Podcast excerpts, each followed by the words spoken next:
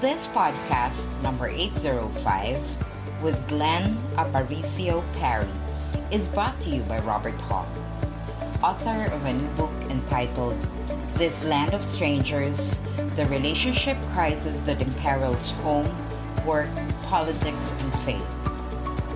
Please listen to podcast number 804, where Robert and Greg had a great conversation about different kinds of relationships, focusing on four key domains home, work, politics, and faith. Robert presents a wide ranging research that proves that relationships are the greatest source of gain and pain. I am sure you will enjoy this interesting interview. If you want to know more about Robert Hall, please visit his website at www.roberthall.com.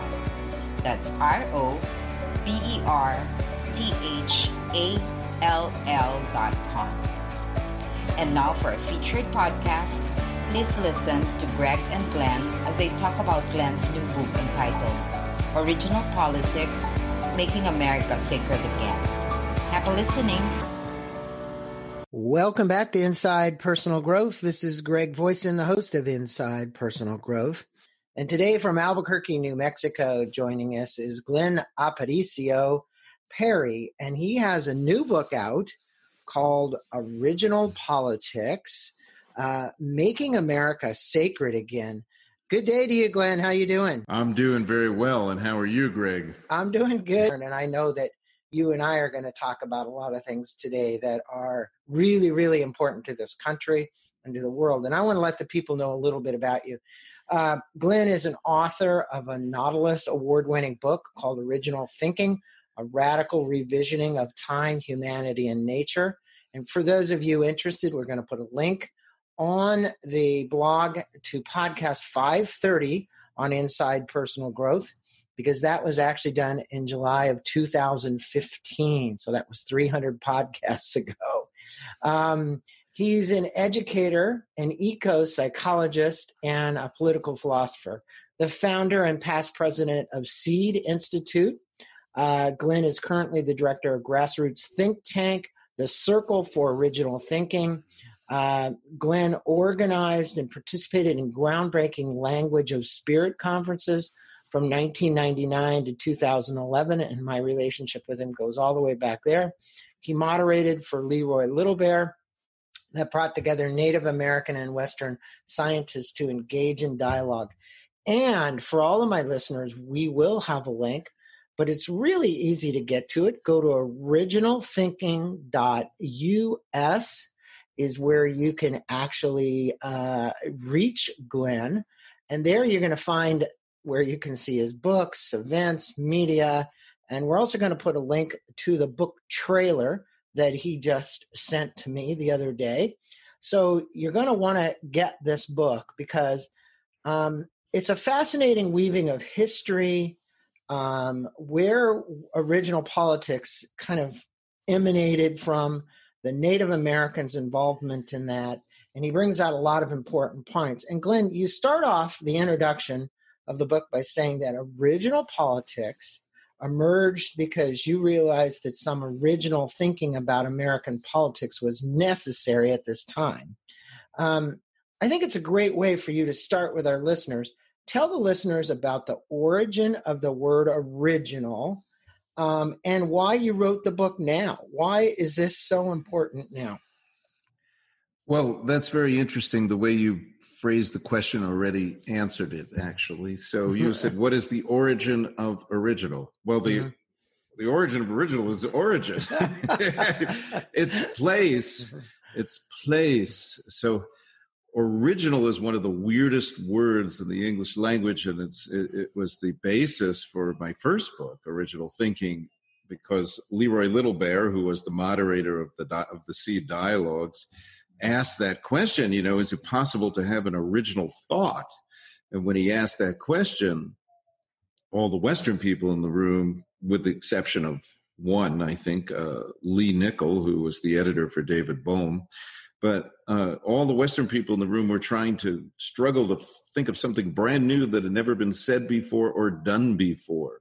Mm-hmm. Where the indigenous people took the question completely differently as an invitation to connect to origin as a place. So, what is original for indigenous people is something that emerges from place. And really, that's the difference between a Western cosmology and an indigenous cosmology. If you ask a Hopi elder, uh, you know, where did you come from? They take you to the confluence of the the uh, uh, the Little Colorado and the Big Colorado River, and to a Sipapu, the emergence point where they came from the lower world up until this world. But if you ask a Western cosmologist, you know, how did the universe? Uh, what's the origin of the universe? They go to the beginning of time. They they like to say that you know the, the universe is such and such billion years old. You know, I always wonder then what was it before? You know, I mean, just, right. for indigenous people, the universe has always been here, which actually is a very appealing concept to me. It makes more sense to me than the start of a universe, but but it's built in to our language and our worldview to everything has to have a beginning middle and end. Mm-hmm. so that's the the western worldview has a lot that's how linear time emerged. And maybe it's only after linear time emerged that we went back and looked and revised the way we thought of the origin of the cosmos. So the book original politics when I use that word, and it's the second part of a three part series, original thinking being the first, original politics now, original love is going to be the third. Um, so, original politics emerged. Yes, I did want to, some original thinking, but you know, not in the sense of new, um, in the sense of returning to place, in the sense of understanding that that uh, just as William Faulkner said, you know, the past is not dead. In fact, it isn't even past. So, all the memories, all the beautiful sacred ceremonies that have been done on this land, formerly called Turtle Island, now called America, uh, all the ceremonies that have been done are here, all that beautiful energy, and also all the atrocities, the massacres, the the violence that has been committed on the land that's also held in the memories of the land. Um, so really, you know, that's the origin point of original politics. And then also, I I define original politics as really politics that includes the natural world. Mm-hmm. And that's distinguished from a Western politics since Socrates, where the where where they were looking for the greater good as only the greater good of humans. Well, I think in the book, when you tell the history about the Native Americans' actual participation in the Declaration of Independence and the, the documents that came from this country, I think many people forget that, right? They, they, um, I'm not saying that Native Americans are forgotten, but as you know, they weren't treated real well, and obviously there's been an issue there. But you have a connection to Native Americans, and you dedicated this book to the ancestors of the land as well as the next generation. That was one of the points of the book. Uh, how do you envision leaving a sacred America to the next generation? Because I have grandkids. I don't know about you, but I keep looking at what's going on right now. Hmm. And I would say um, this is a tough time for people. I mean, it's a tough time to envision what might be into the future, but we can change that by changing our mindset. Um, and that's what's got it. We can change our consciousness. We can change our ability to think about things in a new, you're saying not new, but let's say uh, or origin, original uh, thinking. So yeah. explain if you would.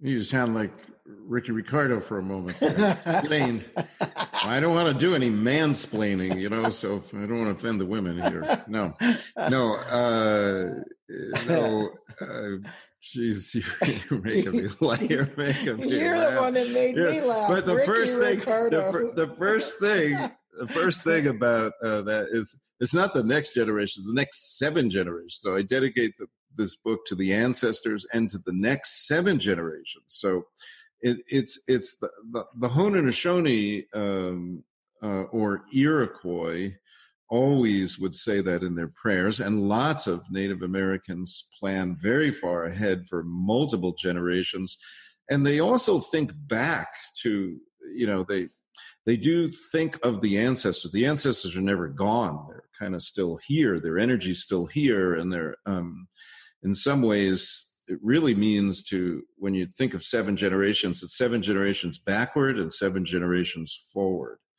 Um, so it's our responsibility to leave a sacred america for future generations.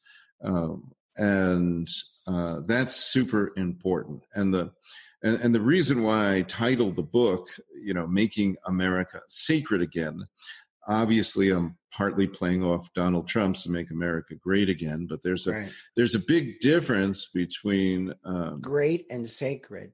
Yeah there's a big difference between great and sacred. Well i well i tend to think of great like the 1927 yankees or something babe ruth hitting 60 home runs and you know lou gehrig and, and having that kind of a powerful dominant team and i think that is the way donald trump intends it actually um, and the where sacred sacred also has power but the power comes from the land. The power comes from uh, nature. It's not the power of the human ego. Um, so when things are sacred they invoke the whole. I mean it comes from the latin sacare meaning you know, you know to, to devote or dedicate so you devote or dedicate yourself to the whole tribe, the whole community, the whole natural world. Those things are sacred enterprise. And mm-hmm. that's the, the basis of what I'm talking about for a sacred or original politics. Well, it certainly uh, it, it it was a book that intrigued me and woke me up to many things that um, I maybe was slightly aware of, but not to the degree that you explained them in the book. And um, original politics unfolds in four interrelated parts, um, mirroring how nature unfolds in iterative cycles, right? I know when I've gone up to the Orcas Islands to do meditation retreats, we bow to the north, to the west, to the east, to the south, as the Native American Indians would do as well. Um, and that's a cycle because the the as you know, uh, they they knew we know as well that the cold comes from the north, and we have you know winter and summer and spring and fall and all the parts of nature's. Can you explain to the listeners these four interrelated parts of the book? Certainly. Um, I, since we're listening, but with, with is there video on this podcast?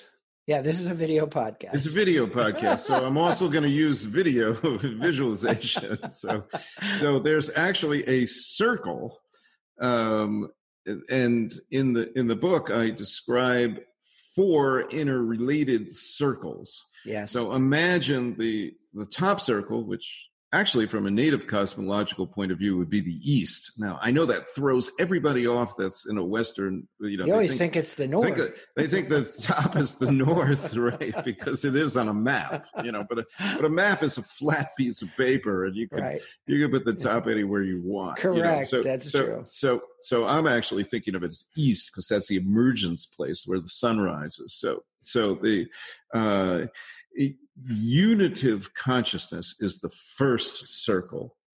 And then it's dance of the opposites, moving sunwise, so east, south, west. The bottom of the circle is maximum diversity. And to what I would call the north um, is return to wholeness. So it moves from unitive consciousness to dance of the opposites to maximum diversity to return to wholeness and then back to unitive consciousness. And each part of the cycle has an evolved mode and a devolved mode. And when I say that, it, it's going to evoke for people, you know, a value judgment. I don't really mean it quite that way in nature, there's a principle of inertia, and sometimes things have to break down before something new can emerge. Um, so, uh, but uh, when I'm talking evolved and devolved mode for unitive consciousness, I call the evolve mode is unity in diversity. Mm-hmm. And I consider that the sacred purpose of America. So the whole arc of the book is trying to get to unity and diversity. To a certain extent, the founding fathers wanted unity and diversity, but they had real limits and blinders on what that meant to them. The devolved mode of unitive consciousness would be monarchy or totalitarianism or fascism. And that's unity through sameness. Everybody does the same thing. Okay, it does not include diversity. Um, so then the next arc on the cycle is the dance of the opposites. And in that part of the book, I look first at Thomas Paine and Edmund Burke that right. represent the the prototypical liberal and prototypical conservative point of view. I also look at the birth of the Democratic and Republican parties and how they've become a dance of opposites. They've changed positions on the dance floor since their inception. And then the third part of the book is about maximum diversity, which is really about where we are today. And again, it's at the bottom of the arc. It, it, it's it's it's the opposite of uh, unitive consciousness. So it is totally diverse, but the problem with diversity to the extreme is that it can, in the devolve mode, it becomes fragmented, separated, and even anarchy can can ensue. And some of that is happening in America right now. Um, and then we we also have, uh, but we have an opportunity to use diversity in a very beautiful way through synergy, cooperation. Um, that moves us toward wholeness. So that's the evolve mode of maximum diversity. And then, but so we're now at the point where we're somewhere between the third and we're looking toward the fourth return to wholeness. Everybody wants to get back to wholeness. Even people who have fascist or totalitarian um, autocratic tendencies want wholeness. They just want wholeness through everybody agreeing with them. that's that's a very important. That's concept. a that's a huge distinction. When you say wholeness, yeah. would you also refer to that as oneness? Because this separation of mind between um, even the Native Americans' beliefs in the gods, right? But the you know this separatist mentality that seems to exist the the the me versus we um, which is what this current administration and i'm not just throwing rocks i'm just saying that's the way that it feels it's like let's protect us and our land and not let's let's not take any um, let's not pay much attention to what else is going on it's all about us but I think when you see that, that's the way the media kind of starts to portray it. And the media has taken a role in this, which has been, I think, quite devastating.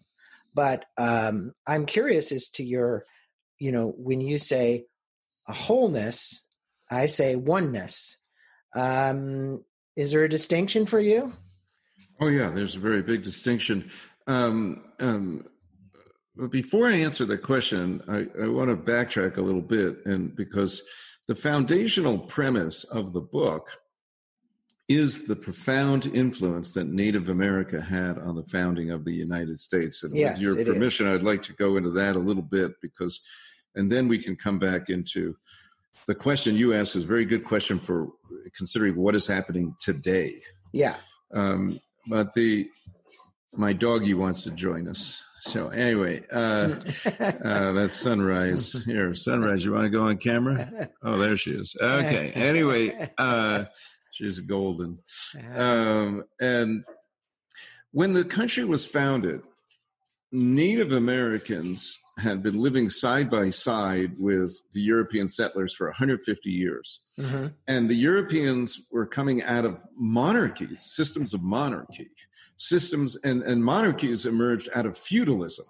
So there was never any hint in, in many, many centuries for equality or egalitarianism.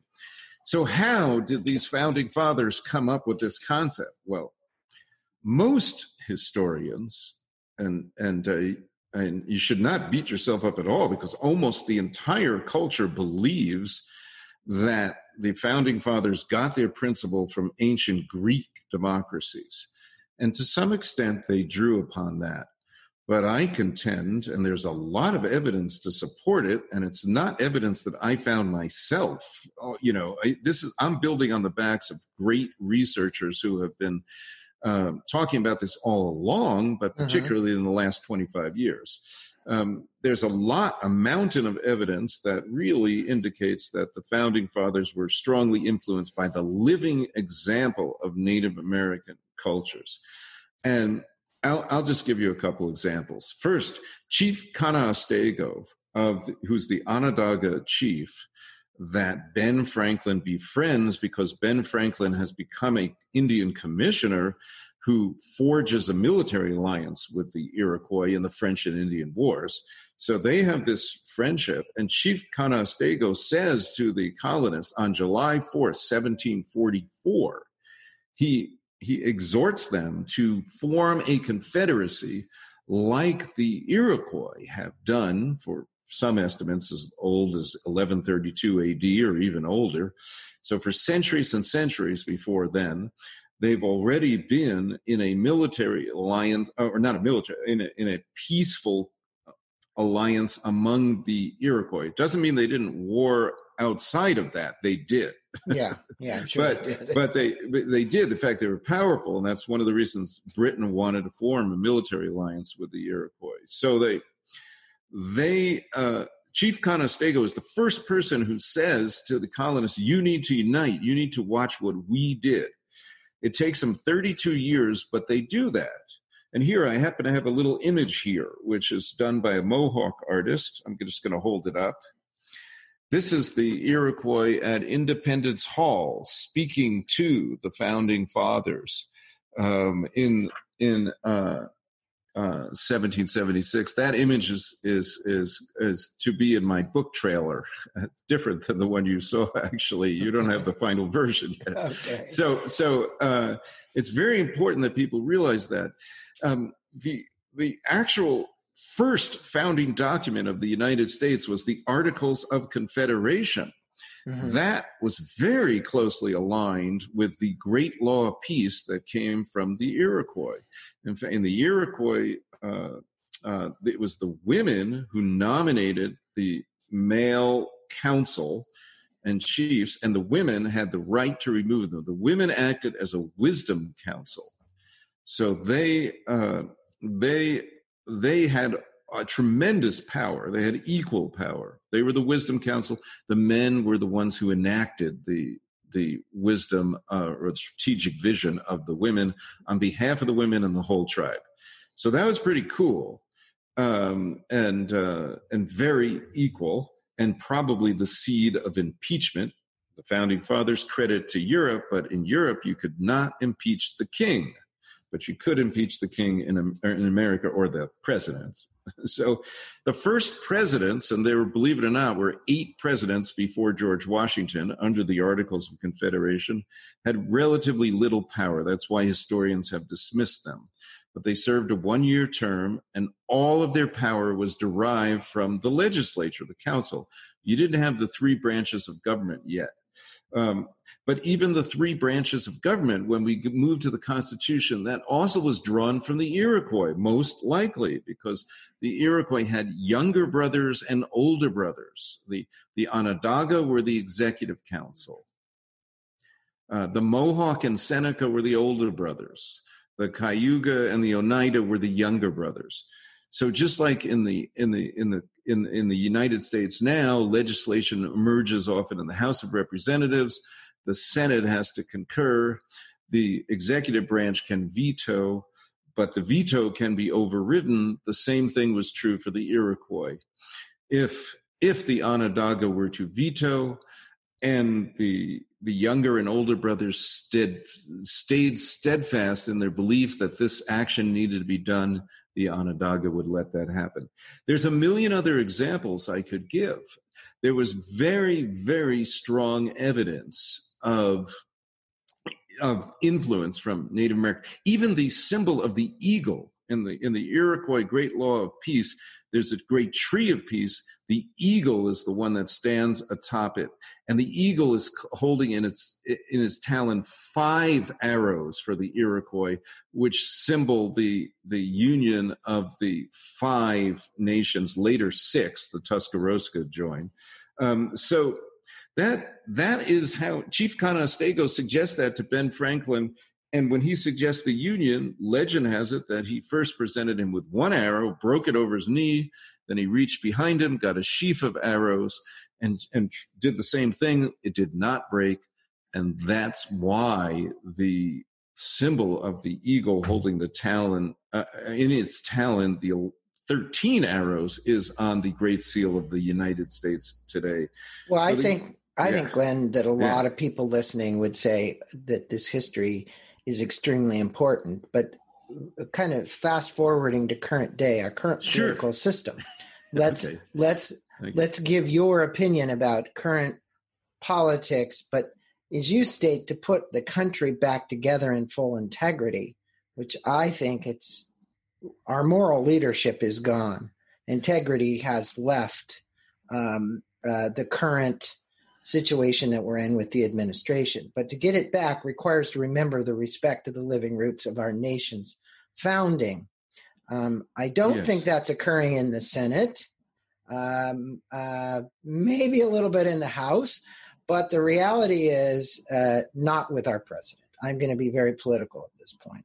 Um, how do you propose that this occur within the current political system? Because you know, like how did we? How in the hell did we ever get to a two-party system? Even though there are more parties, no one else has a freaking voice. Um, and the reality is, is that you could vote liberal, but nothing's ever going to happen uh, because it's just there. It's it's dead. And I think the whatever you're saying, if we're going to get back to this full integrity, is going to require a full revamping of this system or something. Yes. Well, good. You you bring up the word integrity, and integrity. A lot of people don't realize really the meaning of it is is is wholeness. It's not. It's often used in modern world as kind of in a very linear way, like somebody with integrity does what he says he's going to do, and da, da, da, that's part of it, but that's not the whole of it. Um, mm-hmm. So, so, so getting back to your other question about wholeness, the difference between wholeness and oneness, that really has a lot to do with integrity and a lot to do with your question about what is happening now. Um, wholeness, wholeness to me is uh, it's a concept that I can't fully grasp, but it is best explained, I think, as the great mystery. You know, what we can't quite get to wholeness because we have limits within our human vision, but, but we can do our best to make allies with other other beings that have access to realms that we don't have access to easily. I mean, that's that's one of the reasons why the eagle is sacred in Native America because you you say your prayers, and the eagles and hawks can take it up to higher realms. So you align with other creatures. Um, there's an awareness within all the ancient world and within Native America today, even at that that human beings have limitations, um, mm-hmm. and and there's an awareness within the Western world, within very far-reaching scientific communities of that as well. You know, um, not everybody thinks that science is going to solve everything, but some do. Some do. Um, so today we're in a very precarious place. We're in a place where, because there's a lot of diversity in America and the population demographics are changing, they're changing uh, rapidly. This is not going to be a white dominated country in the future. Um, and so, what is occurring is that um, within the parties, who have completely switched positions on the dance floor. The Republican Party voted, they had more votes for civil rights legislation than Democrats in the 1960s, but then they switched, right? The, the, the Southern Democrats fled the Democratic Party and became the base of the Republican Party, and the Republican Party became increasingly less, you know, white. It became increasingly white and increasingly conservative. So um, at this point in time, the re- the Republican Party under Trump, and this was not the case as recently as th- three and a half years ago when Romney was running for, you know, president, or not three and a half years ago. I'm sorry, uh, seven and a half years ago when when Romney was running against Obama in 2012. But the Republican Party under Trump, Trump was actually successful in winning if he even won, but in winning um, by getting out the white vote more. You know, I mean, this is this this this was not the belief in the Republican Party in 2012. They thought, you know, after Romney lost, that they accepted the idea that they needed to change. They needed to create a bigger tent. And I'm very hopeful that that's exactly what will happen if Trump loses now. You know, um, but I don't want to disparage Donald Trump totally because in the that's not what I do in the book. I no in, in, the big picture. He's I, necessary at this time. I mean, everybody I talk to, the disruption that's occurring as a result of it is something that was needed. Um, I know a lot of people would probably disagree with, with what I'm saying, but at the same time, I think it. it um, look, to create change and to change systems, um, whether it's uh, monetary systems, economic systems, political systems, whatever it is. Um, this is a big upset for a lot of people, but it is also a shakeup that you, you can't continue on with status quo if you're going to make some change, right?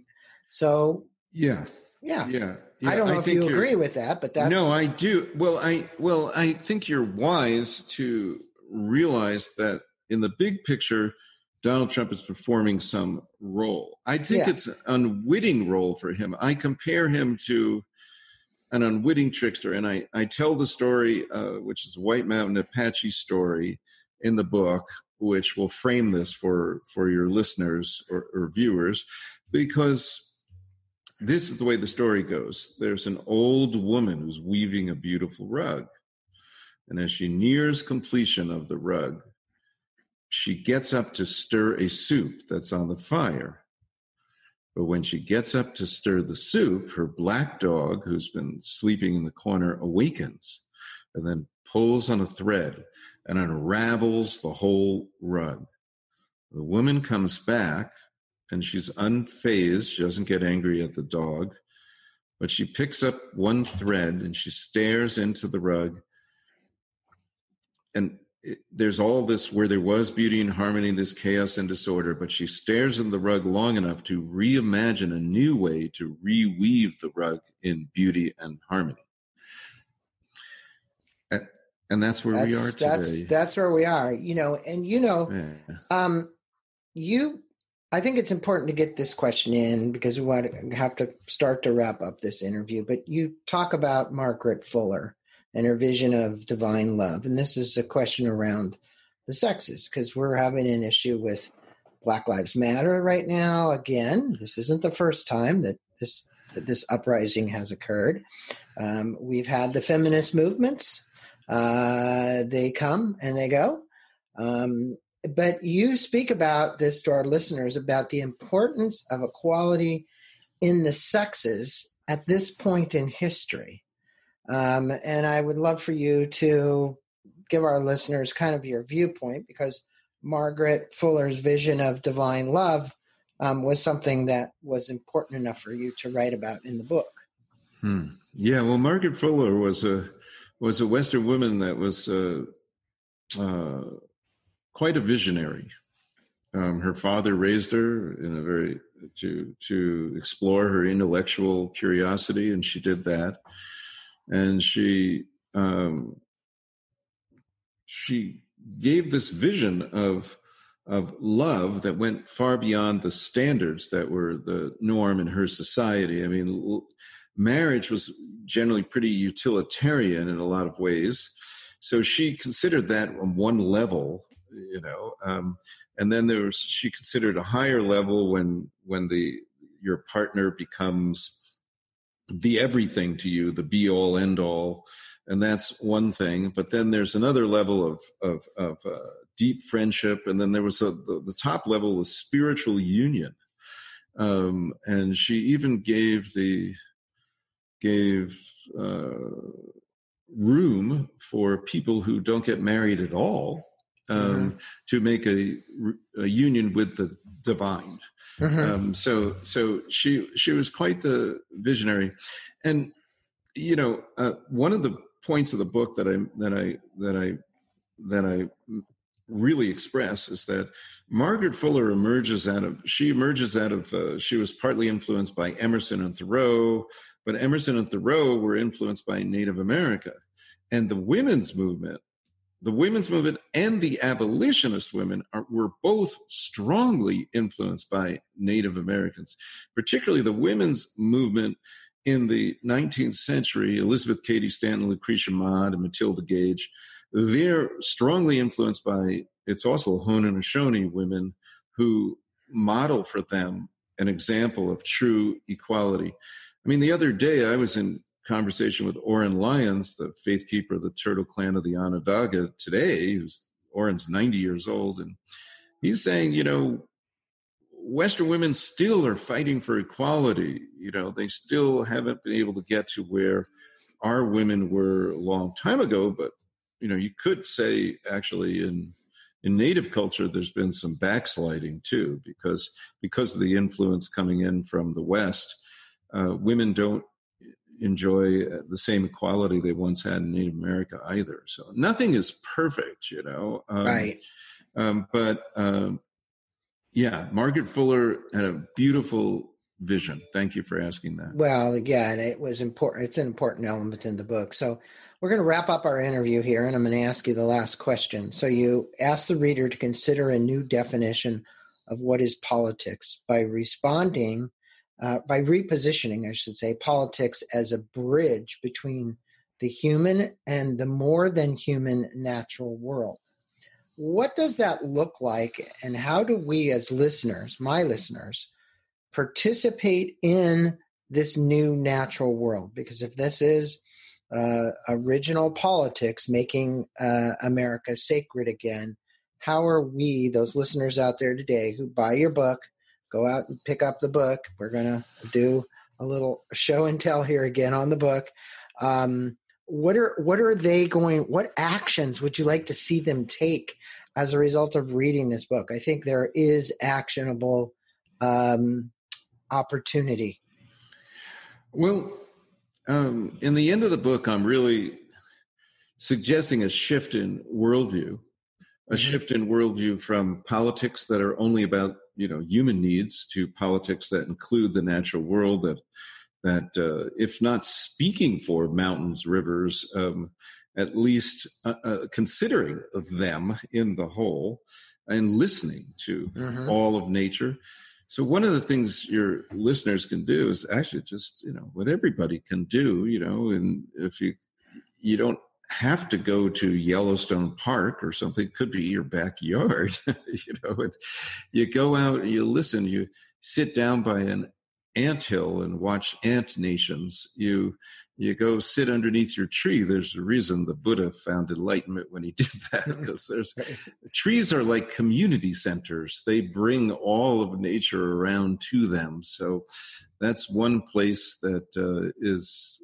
uh, a very rich environment to sit, and it'll be cooler but, in the summer. But you're saying making a connection to the natural world. In other words, even if the action was to pause, contemplate, meditate, and and bring yourself back to this wholeness of the natural world as it relates to all of our interactions right all of our interactions as as a human species yeah that's good you know what i'm what i'm what I'm suggesting is is not just a return to normal, you know, but a return to natural, and and trying to align our actions with what's already unfolding in nature. Mm-hmm. I think if people do that, they'll actually be happier. you know, so it's certainly what I try to do. I'm not saying I'm perfect at it by any means, but but the more that we move in the way that's a natural unfolding, the more in sync we feel. You know, we have lots of words for that. You know, the the you know uh, uh, the flow, being in the zone. You know, when you're moving with what's unfolding in nature, you everything is easier. You know, and I'm saying do that for our politics. I mean, the biggest difference. You started out this, you know, our, our discussion talking about climate change. That's one of the big points I'm trying to make is in, in the book is that climate change is looked at in too narrow a way. You know, how are humans affecting nature? But that perpetuates a dichotomy between humans and nature. We are the climate. We're made of light, air, water, earth. So what really we need to do is to is to is to have climate change teach us how everything is interrelated. Yeah.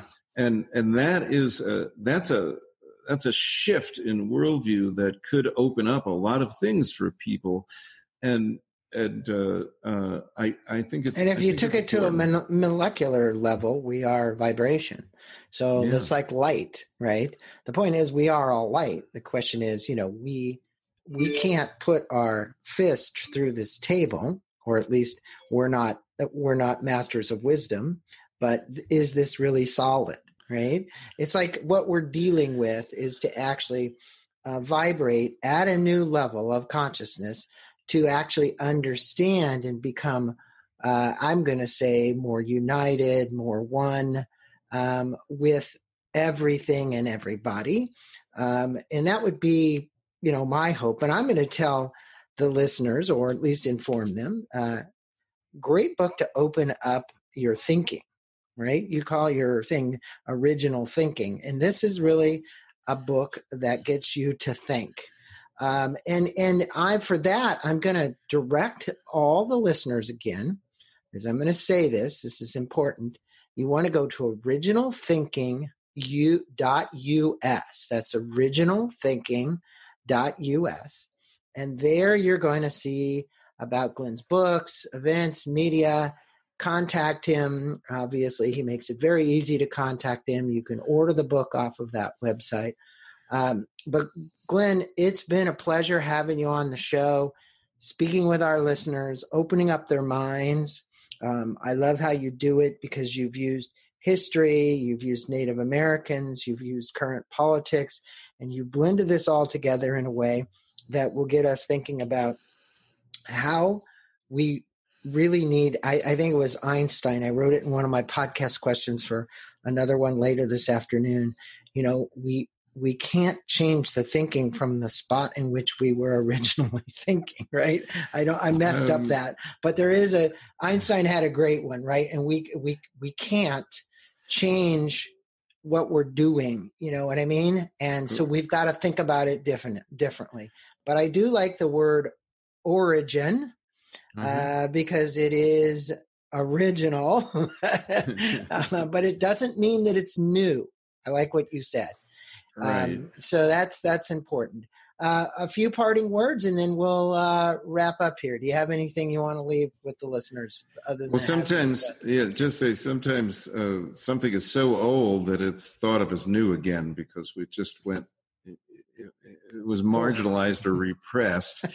when it reemerges, it's new. Yeah, and that's that's okay. Yeah. Uh, I just really appreciate the uh, the conversation. We could talk for much longer. I'm sure. We could, and we'll probably do a version two of this. But let's get out version one and see how uh, my audiences respond to the book. But Glenn, thanks again for being on. Appreciate having you on Inside Personal Growth. Thank you. Thank you very much. Oh, this is inside personal growth. Do I have time to say one more thing? Yeah. just, yeah, the there's actual words personal growth appear in my book in one place only. uh, that's where I am doing my best to be kind and compassionate to our, our current president, who obviously has difficulty in letting any insult slide. And so, you know, he has to he has to fight back harder than the insult toward him. Right. So that's because he has to be the one who trumps. So I really pray for him in a way that he would gain the maturity to be able to uh, uh, to not act that way. And so I think I actually use the words. Um, if that makes me a Trump supporter, then so be it. You know, I'm for his personal growth. I'm for his personal growth. I am too. you know, the the reality is is that ego can definitely edging God out can be a really strong thing. I've had a friend say that ego means edging God out.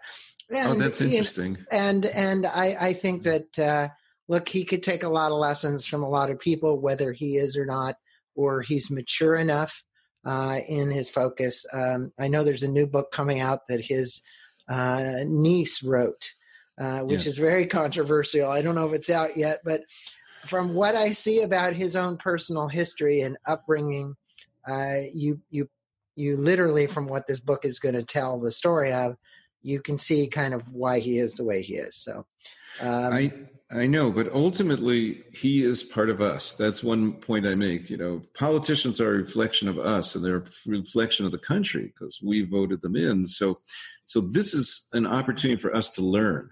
And, and that's, you know, we, we can't just say, Donald Trump bad, we good. it's like you know, there's there's there's always a projection going on. You know, part there are some things that he does that maybe we've done. That's why it's so offensive. Yeah. So so that is it's a very complex thing, and I'm not trying to belittle the danger because it's a very dangerous time, and he's a very dangerous er- erratic leader. But at the same time, um, hopefully it's allowed us to see America as it really is. And then, we, and then from here, we can make greater change. And I think it's already happening with the unfolding of consciousness, with the Black Lives yeah, Matter movement. You know, so. Well, Glenn, thanks for being on. I got another author waiting on the line to get in, and mm-hmm. I will give you. Uh, I'll send you an email back a little bit later. Thanks a ton. A ton. Thank you so much, Greg. Okay, Thank you. namaste. Namaste.